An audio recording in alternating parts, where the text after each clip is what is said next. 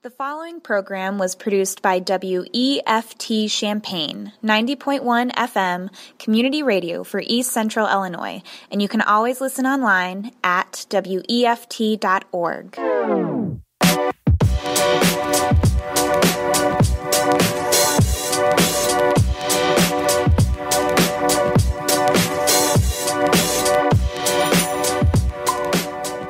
Thanks for tuning in to the Illini Gadget Garage podcast. The Illini Gadget Garage is a free, collaborative repair clinic located in West Research Park.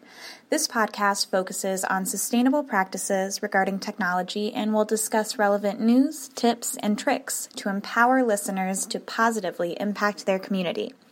Tis the season when the weather starts to turn warmer and people find themselves craving iced tea and lemonade, or perhaps an increased necessity of caffeine to fuel us through the workday or school day as deadlines approach. Whatever the reason, we frequently find ourselves a beverage in hand as we interact with our personal electronics. So, what do you do when happens? Liquid spills are a gamble of time and no small portion of luck. When it happens, you'll want to react as quickly as possible. So, here are a few steps to keep in mind to help prevent damage to your laptop and yourself due to a spill. 1. Turn it off.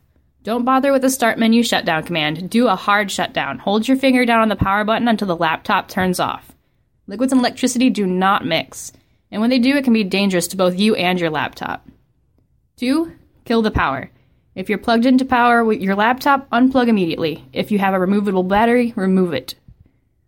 Number 3. Unplug everything else. If you have any cables, devices, or drives like USBs, mice, flash drives, unplug them. If your laptop shorts, it can short them as well. 4. Flip it over. Help keep the liquid from traveling further into your laptop's components by not letting it sift through it. When you flip it, try to do it in a way that keeps the liquid from traveling towards the screen. Do not shake the laptop in order to try and get the liquid out. It may cause further damage to internal components as it wiggles around your laptop, finding new crevices to hide in. 5. Clean up the spill. Fingers crossed it was just a tiny spill, but if it wasn't, you'll want to be sure to blot the spill with a lint free paper towel or cloth. Pat, blot, don't wipe. Wiping may push the liquid onto other areas of the keyboard, causing further possible damage. By this point, you've done most of what you can to save it.